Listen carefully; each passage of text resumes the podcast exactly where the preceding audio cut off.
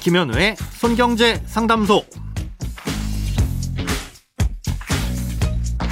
새는 돈 맞고 숨은 돈 찾아드립니다. 손경제 상담소 김현우입니다. 저축, 보험, 대출, 연금, 투자까지 돈에 관련된 고민이라면 무엇이든 맡겨주세요. 오직 당신만을 위한 맞춤 상담. 먼저 오늘 사연 만나봅니다.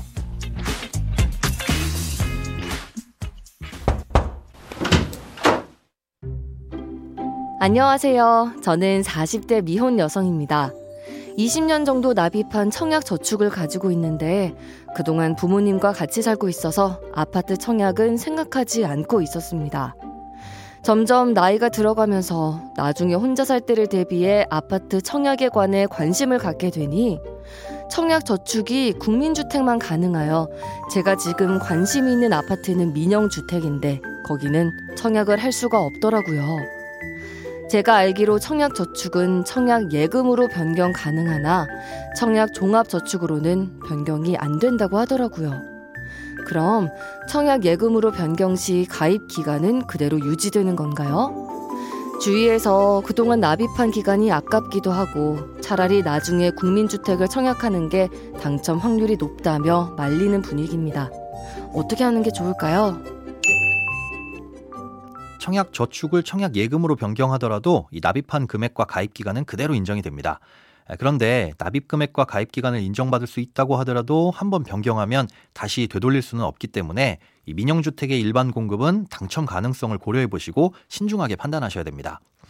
현재 민영주택은 추첨제와 가점제를 통해서 당첨자를 선정하는데요. 가점제는 청약통장 가입 기간, 무주택 기간, 그리고 부양가족수 이렇게 세 가지를 따져봅니다. 총 84점 만점인데 청약통장 가입 기간은 15년이 되면 17점 만점, 예, 무주택 기간은 미혼인 경우 30세부터 15년이 되면 32점 만점입니다. 예, 만으로 45세가 되셔서 둘 다 만점을 받으면 49점인 거죠. 아, 여기에 부양가족 수가 본인 포함 최대 6명이면 35점 만점인데요. 예, 미혼이라고 하셨으니 결국 가점제에서 받을 수 있는 최고 점수는 54점입니다. 아, 이 점수로 당첨이 되느냐 아니냐는 지역과 면적 그리고 시기에 따라서 달라집니다. 요즘같이 부동산 시장이 잠잠할 때는 도전해 볼 만한 점수라고도 볼 수 있지만 청약 열기가 뜨거울 땐 좀 어려울 수도 있죠.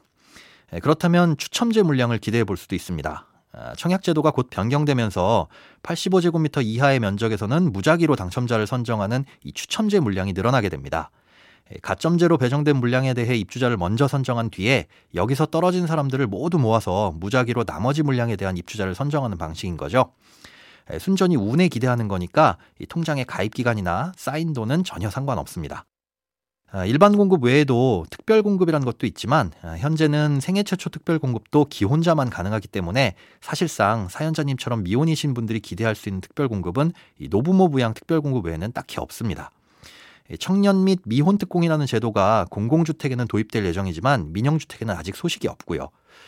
한편 지금 갖고 계신 청약 저축은 공공주택에만 청약할 수 있긴 하지만 10만 원씩 오랜 기간 납입할수록 당첨 가능성이 올라갑니다.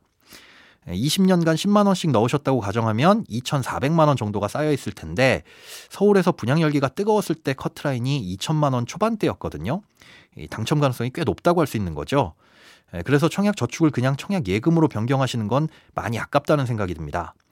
예, 그래서 만약 지금 당장 1, 2년 내에 청약을 넣으실 생각이 아니라면 청약 저축은 부모님께 명의 이전을 하셔서 살려두시고 사연자님 명의로 주택 청약 종합 저축을 새로 가입하셔서 1, 2년 후 1순위 요건을 달성하신 다음에 민영주택 추첨제 물량을 노려보시는 게 어떨까 합니다.